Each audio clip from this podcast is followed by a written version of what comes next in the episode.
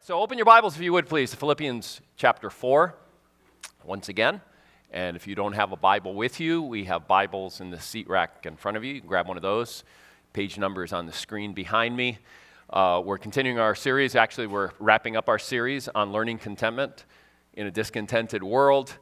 And if you're brand new with us, uh, there, hopefully you got the new here brochure on the way in. It's green.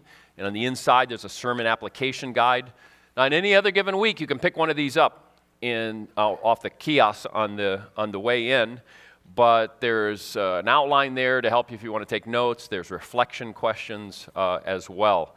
So, encourage you to, to do that. Um, use that if, if, if it's something that would be helpful for you.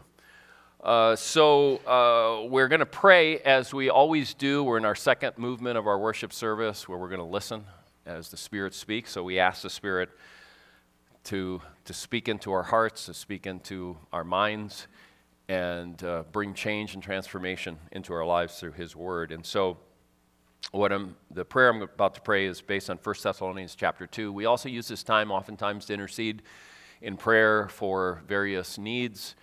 Uh, and uh, some of our partners in ministry are really going through a lot, a lot of tension in the Middle East, uh, where they're working. Things have really a lot of unrest. Haiti, a lot of unrest. Cuba, just a crisis throughout the whole country uh, without oil and various other necessities. So um, that creates some, some difficulties for the people that we work with that are there full time. So let's pray. Heavenly Father, your word is truth and power. As we look to the scriptures, remind us that we're not just looking to letters on a page, not to a human message, but to your words given to us. Soften our hearts to receive and to understand your word. Fill us with your truth that we might, it might sustain us, transform us, equip us, so that we might live lives for your kingdom and for your glory. Lead us, give us confidence in your promises and in the fullness of a life with you. Father, we do pray for our partners in ministry in the Middle East and in Haiti, where there's so much unrest, so many, so many pressures. Um, we think of Cuba, where there is such a need, financial, um, more than financial, just basic necessities of life. And so, Father, we pray that these uh, challenges will open doors of opportunity, but we also pray that you will keep them from being discouraged and we pray that you will provide for their needs. We thank you. We pray this in Jesus' name. Amen. All right, so the scripture reading begins in chapter 4 of Philippians, uh, verse 10. Apostle Paul is in prison. He has received a financial gift from the Philippian church. And uh, so he writes this letter to encourage them, but also to say thank you. And this is his thank you part of his letter. It begins in verse 10. I rejoice greatly in the Lord that at last you renewed your concern for me. Indeed, you were concerned, but you had no opportunity to show it. I am not saying this because I am in need, for I have learned to be content, whatever the circumstances. I know what it is to be in need, and I know what it is to have plenty. I have learned the secret of being content in any and every situation, whether well fed or hungry, whether living in plenty or in want. I can do all this through Him who gives me strength. So, on a series on contentment, as we're coming into the uh, holiday season and Christmas season and, and gift giving and all of that, um, I thought I would give you some advice on gift giving for this Christmas. So, this is an article from a few years ago from a website called Geek Dad, and one of their blog posts. Uh, the writer said, You know, we review a lot of gadgets and technology, and uh, nobody can afford it all, certainly can't afford everything that they would like uh, to get for themselves, for their families. And so he says, Realize you have limited budgets, and so I'm going to help you, he says, to narrow down your wish list. I'm going to tell you five toys that every kid should not do without. Every kid should have these toys. And it's his list of five best toys of all time, and they fit any budget and kind of a wide range of younger children. And so here are the five toys. The first toy, a stick. it says it comes in all makes and models and sizes. There's actually a link in the blog post for a user manual for how to play with a stick. Uh, should come with a warning. Uh, understand that it can be used uh, as a weapon. It can turn into a make believe gun. If you don't want your kids playing with make believe guns, don't give them a stick or anything else because they're going to turn it into a make believe gun. All right. Secondly, um, a box. Isn't this true? Uh, any kid under two, you give them a present, the present's over here, they're playing with the box, which makes us all wonder. We all say this, but nobody. I asked last night, I said I was going to ask in every service. Is anybody, I'm not saying like the whole family had to give them boxes, but if any of you as parents just given one of your young ones a box, that's it, or boxes for a birthday or Christmas, I, I raise your hand if you're brave enough to do that. that. That's all. Whoa, we got one right here. All right. Cheapskate. Um, no. You're, you're the only smart one in this room. That's, that's, that's the truth. Smarter than me. Uh, so, very versatile toy, can be turned into all kinds of things. Uh, not always easy to get. Little ones, yes, but if you really want a big one, which can be a lot of fun, I remember years ago going to a warehouse in the middle of nowhere, can't remember where it was. Um, probably sworn to secrecy, you know, can't tell, to get a big refrigerator box. Turns out big box stores don't sell boxes without something in it, which I don't understand. Why is it called a big box store? But uh, yeah, you can have a lot of fun with that. Okay, number three is string. Uh, this one you don't even have to go out and buy. You will find it around the house. There's going to be string somewhere. Uh, rope, kind of the you know thicker version of string. Uh, as the guy says in the article, he says, watch out because older siblings like to use rope to tie younger siblings down to you know, chairs and things like that, which is not good unless you have a project you need done and the young one keeps getting in the way. So ignore the screams, uh, just let it go. Uh, number four, is it, I think? Cardboard tubes. Yeah, and uh, so spyglass, this guy says he's taped them together to create binoculars for his kids. And, um, and of course, a safer sword than a stick, right? It's hard to hurt each other um, with, with that, with, uh, with a cardboard tube. And then finally, but last but not least, dirt. that one you don't want to bring into the house. so this is a hard one at Christmas time in Minnesota. Uh, but yeah, dirt. Uh, and interestingly, the guy brings this out in an article, but I have read a corroborating article on gardening that dirt actually boosts your immune system.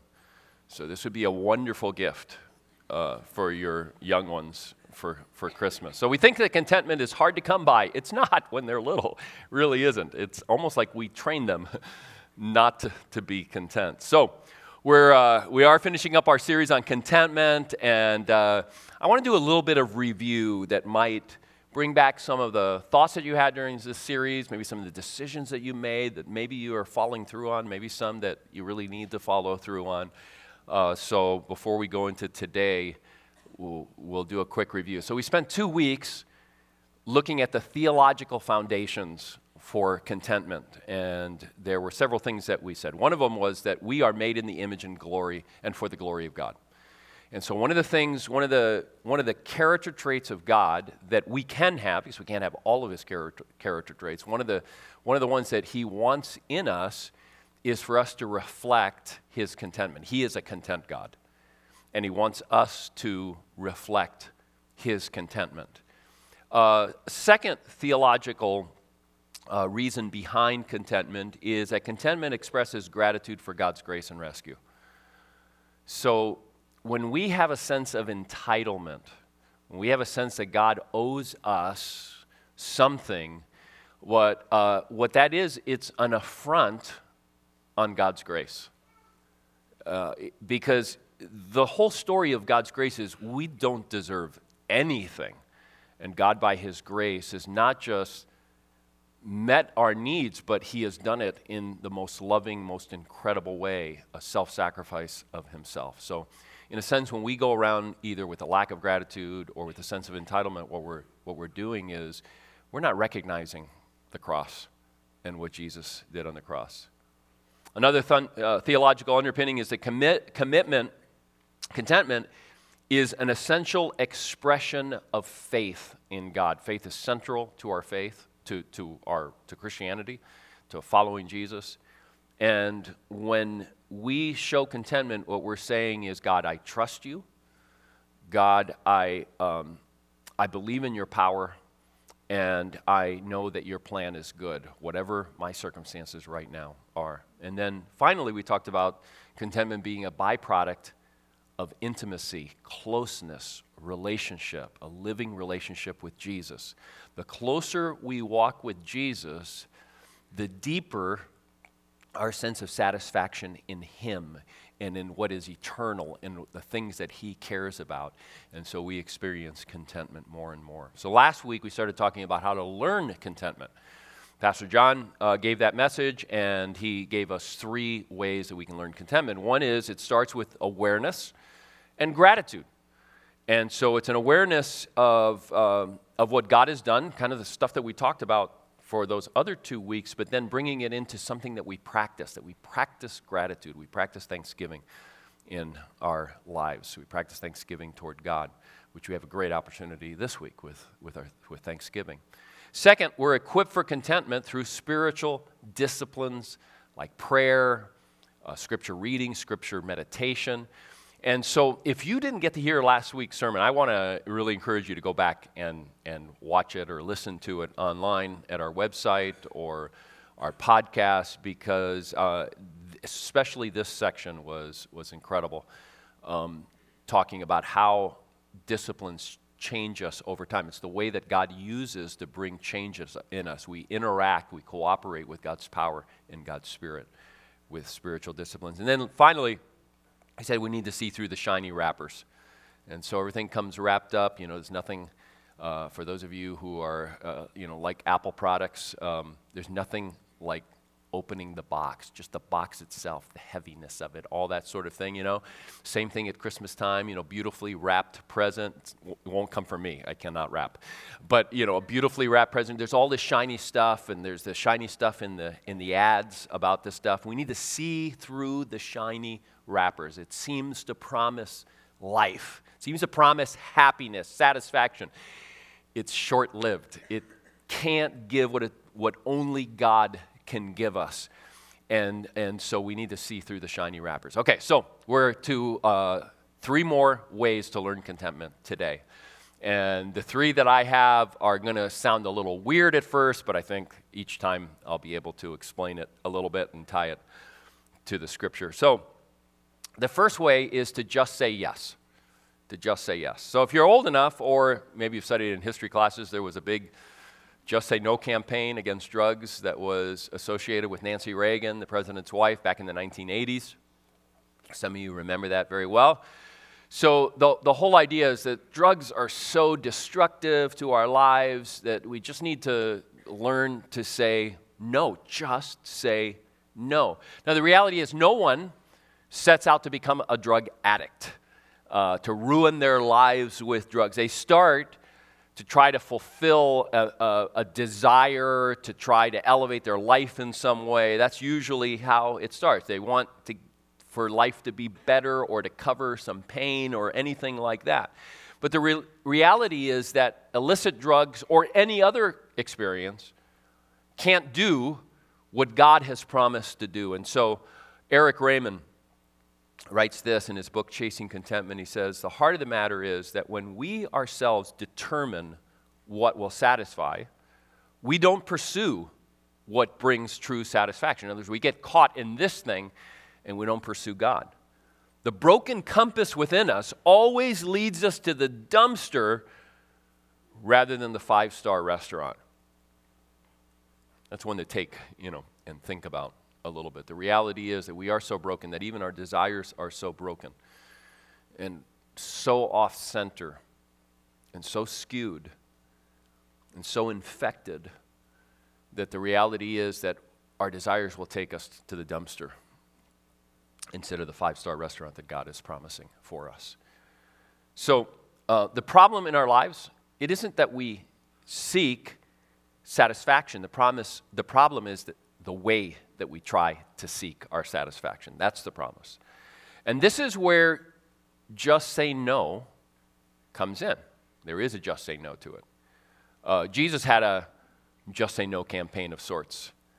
And uh, his phrase that he would use, and he used it often, was deny yourself. Now, deny yourself, I, there's probably no more two, two words put together that could be more countercultural than the idea of denying ourselves. Here's what he says in Luke chapter 9, just one of the places where he talks about it. Then he said to them all, Whoever wants to be my disciple must deny themselves and take up their cross daily and follow me. He said that over and over again. But I'm recommending just say yes. That better than just say no, although there is a just say no, it's better to think just say yes. And there's a reason for it. I mean, if you look at this verse, for example, uh, this teaching of Jesus, there's more yes than there is no. Uh, so there's a kind of a yes no, which is take up your cross. Uh, it's, it's a no in the sense that cross is take up your means of dying, um, but it's a yes in the sense that it's a, it's a positive action. But interestingly, what I want you to see are the yeses. Whoever wants to be my disciple, my disciple, be my disciple. The, the word my there is a word of friendship and intimacy and traveling together. It's that kind of word. It's, it's like my wife, my child, my grandchild. It's, it's, it's, uh, be my disciple isn't about ownership. My disciple, it's about intimacy. It's about relationship. It's about doing life together. There's another yes in that verse. Can we go back? I should have had it up there. It comes right at the end follow me. There's a yes. So, be my disciple. Go be a disciple of Jesus. That's a yes.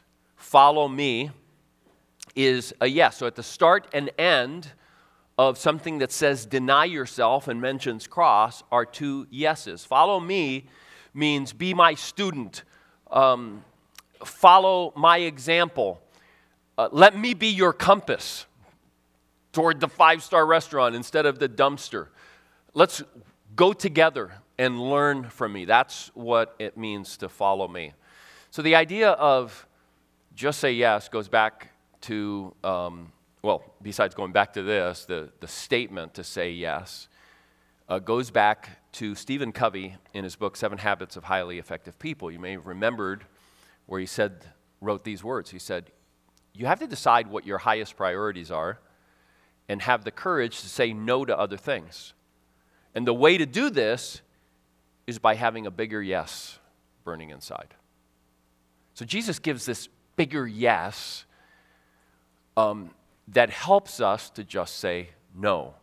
Uh, and without the bigger yes, we really can't do it. So if you go back to that verse again, it says, Whoever wants to be my disciple must take up their cross daily daily. This goes back to what Pastor John was talking about last week. This goes back to spiritual practices that we bring into our lives. If we don't pull away from the um, from just kind of falling in with what, where the culture is going and where the thinking is going and the messages that are coming that are not that many times are contrary to Christ they're not necessarily even bad, but messages that say this is what's most important, this is what you really need. If we don't pull back and spend time in God's Word, where we learn about Jesus, where we learn about God, where we learn about His plan, where we learn about our lives, who we are, how we should live our lives, if we don't do that, if we don't have those disciplines in our lives, personally in our own time, but also corporately together as,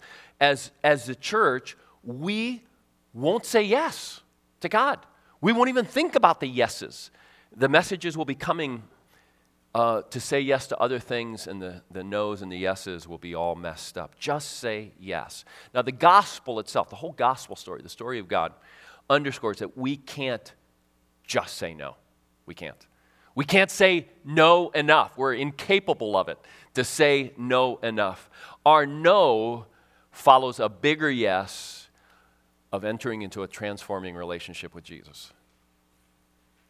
It's not even so it's not even saying yes. It's what happens when we're in that relationship with Jesus and the Holy Spirit is bringing transformation in our lives. Okay, secondly, so just say yes. It's one of the ways that we learn contentment.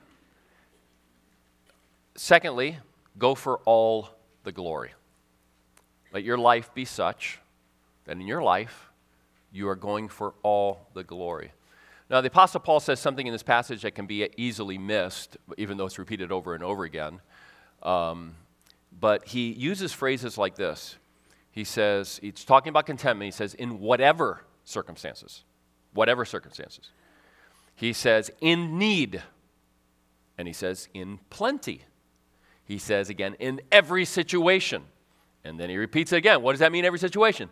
Living in plenty or in want. It's easy to pass over this rather quickly, but the reality is that sometimes our discontent is in times of plenty. A lot of the times, maybe in some of our lives, most of the time, our discontent is in times of plenty. Why is it so hard to experience contentment in times of plenty? When you think about it, the Apostle Paul says in that last verse, he says, I can do all this, what?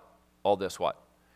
Be content in plenty and in want. I can do all this through him who gives me strength. Why is it so hard that we need the strength and transforming work of God uh, in times of plenty? Well, Erik Raymond, in, in his book, he recalls a conversation with a guy from his church who was just doing really well in his business. He had, I think, started a business and it was succeeding beyond you know, what they imagined. And he said, How are you doing right now personally? Your business is going well. How's you doing? How are you doing personally? And his answer kind of surprised him. He said, Well, I'm struggling with personal pride. I'm struggling with a restlessness for more, and I have a coldness in my heart towards God. That was the reality in the midst of his success. So, yeah, look at that. Personal pride, kind of like, yep, I put this thing together. Restlessness for more, I'm not satisfied with what I have. I want more, more, and more. Coldness toward the Lord. It's easy to happen, isn't it, in times of plenty? It happens because we find ourselves going for lesser glories.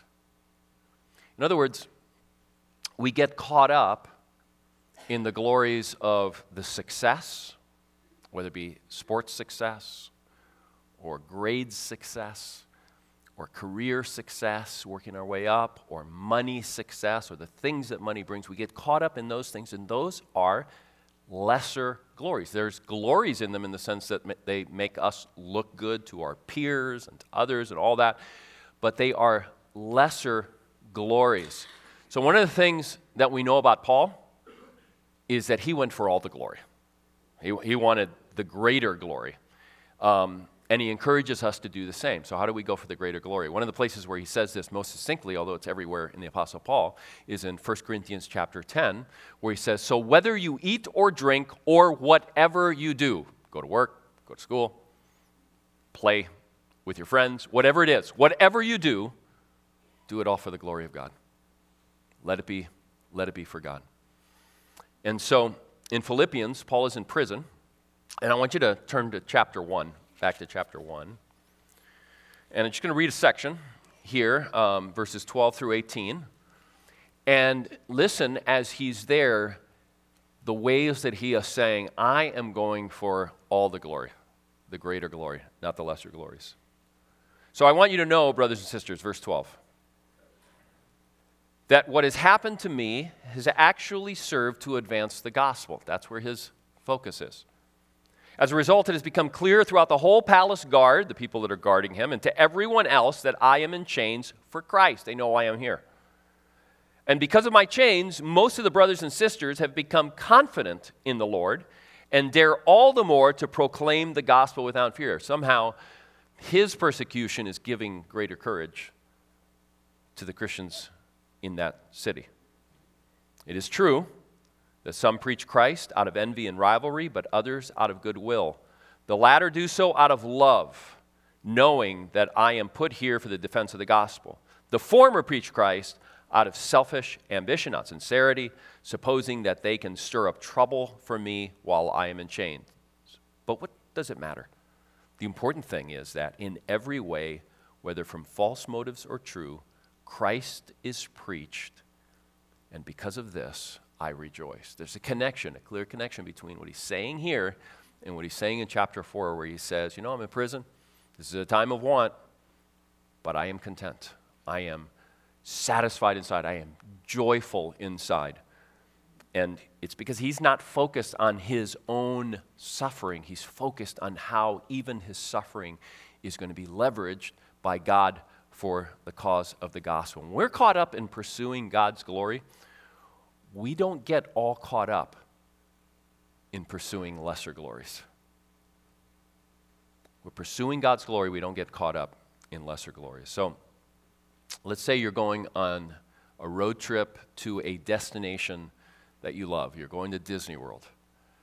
Uh, you're going to Disneyland. You're going to the beach. You're going to the mountains. You're going someplace that you absolutely love. And on the way there, you have to stop along the way. You have to stop to eat, you stop at rest stops, maybe you take picnics and all that sort of thing. You got to stop to go to the restroom, all that sort of thing. You spend the least amount of time possible, right? When you have a destination that you're going to, you met, spend the least amount of time possible in the rest stops. You are not going to waste time at a rest stop. You might stop to eat there and take a little bit of time and enjoy yourself, that kind of thing, but you are not, you're going to spend the least amount of time possible. When we're in times of trouble and discontent, um, or of plenty and discontent, the problem is we're getting caught up in the rest stop. We're making it about the rest stop instead of making it about what God wants to make it about the, the, the full glory of God. Here's the last of the ways that we learn contentment. The last one is practice grateful discontent, the last that we're looking at today. Practice grateful discontent. So, from week one, we talked about the fact that contentment doesn't mean there isn't discontent. There are holy discontents in our lives that we should have. There's a holy discontent in God with the, with the condition of our lives, the condition of our world. So, uh, back to the road trip analogy. So imagine that you are, you're on that road trip, same road trip, and you're going by a rest stop. You're in the middle of nowhere. You're in one of these places where you know the the exits are few and far between, and many of the exits, when you look, you can't see any sign of life. There's no gas stations, nothing like that. And so you go by a rest stop, and you think, uh, uh, "Do I need to go to the restroom?" And you you turn back to the family. Does anybody need to go to the restroom? Nope, nope, nope, nope. And you don't have to go to the restroom until you've passed that exit. Now you really need to go. And you're driving and you're thinking about, okay, hopefully there's a rest stop coming up pretty soon, but you're in the middle of nowhere and you find out the next red stop, there's finally a sign 90 miles away. And now you got to try to figure it out. You know, how am I going to make it? And, um, and hope it's not just, uh, hope it's just me and not everyone else. Now, when you get to that rest stop and you go to the restroom, um, you are you're very happy for that restroom. A longtime pastor of Five Oaks, Tim Bubar, he would say it's that everything is good with the world feeling. That's, that's how he described it. And uh, you're really happy. You're, um, you're content in a great way in that restroom, but it's not Disney World, right? It's not Disney World, it's not the ocean, it's not where you're going. You're, you're really happy, you're grateful, right? You're grateful for that rest stop, but it's not your final destination. And that's what I mean by grateful discontent. Your vacation is not complete, and your hopes for your vacation are not satisfied by the bathroom along the way but you're grateful. So, are Paul's hopes and ambitions satisfied, fulfilled in prison? Well, yes and no. If you go back to chapter 1 and read a little bit more in chapter 1, you discover, in fact, I think it comes right after that passage, that he is hopeful that he's going to get out of prison. And, um, you know, he, he's grateful for how the gospel is spreading. He's grateful for how he can suffer in Jesus' name. But I don't think he wants to be in prison. it, and it's not certainly the final destination. And he could be doing so much more in many ways if he were outside of prison. But he says in just a couple of verses later from what I just read, in verse 21, he says this For me, for to me, to live is Christ and to die is gain. See, he's going for all the glory. He lives for Christ wherever he finds himself. So, no, his greatest dreams are not fulfilled. Even his glory dreams are not going to be fulfilled in prison any more than that vacation is going to be fulfilled in the bathroom. But grateful, grateful in the midst of it for how God is going to use him wherever he's at. He wants to be there. But this world, that prison, even getting out of prison, is not his home. It's not his final destination. It's not where he, what he's going. He's a dual citizen. And he speaks in those terms. Jesus speaks of it in those terms when he says, We, you know, we, we, are, um, we are part of the kingdom of God. We bring the kingdom. That's a citizenship type issue. The book of Hebrews uses, and it's going to be on one of your reflection questions, uses all kinds of terms like we belong to a better country, but we are also citizens of this country. Uh, we are looking forward to the city of God, but living in the city that we're in right now. There's a heavenly Jerusalem that we're looking for. There's this looking forward. So we live in a tension. It creates a tension. It means that we're called to be content, but not so content that we're satisfied with the lesser glories of now. With, there is a final destination that we're going to. So, as dual citizens, we're invested. That's, that's what we do. We invest in God's kingdom now. And we invest in God's kingdom now by loving people, by serving God's mission here and around the world, in our schools, in our workplaces, serving God's mission, and then by being generous with our time and being generous with our energy and our stuff and our money for God's purposes. That's what we do because we're citizens, dual citizens, and we're, we're looking forward to this. And it's in those investments that we're able to be gratefully discontent. We are investing in something that's out there, that's into the future. And the more we are content, satisfied, joyful in Christ, the more we give of ourselves to God's kingdom. The more we give of ourselves. The less we're willing to, the more we hoard of ourselves, of our time and our money and all of that, the more we live in anxiety about the future, about sustaining whatever success we have or about possibly the failure going on, the, fa- the, financial failure or whatever we're experiencing going on and on. We live in worry. We live in greed. When we have, we just want more and more and more. And these are all destructive forces in our lives. But Jesus said, Take up your cross, follow me, be my disciple, walk with me. He took up his cross. He died for us. He is the source of our greatest hopes. He is the source of our greatest dreams. He is the dream. He himself is the dream. And He is the one that points to a better future, an eternal future with Him. And He calls us to receive and follow, to receive His grace, to follow His example, not in our own power, but by His grace and by His power. We can say with Paul, I can do all this. I can be content, find joy in plenty and in want through Him who gives me strength. Let's pray together.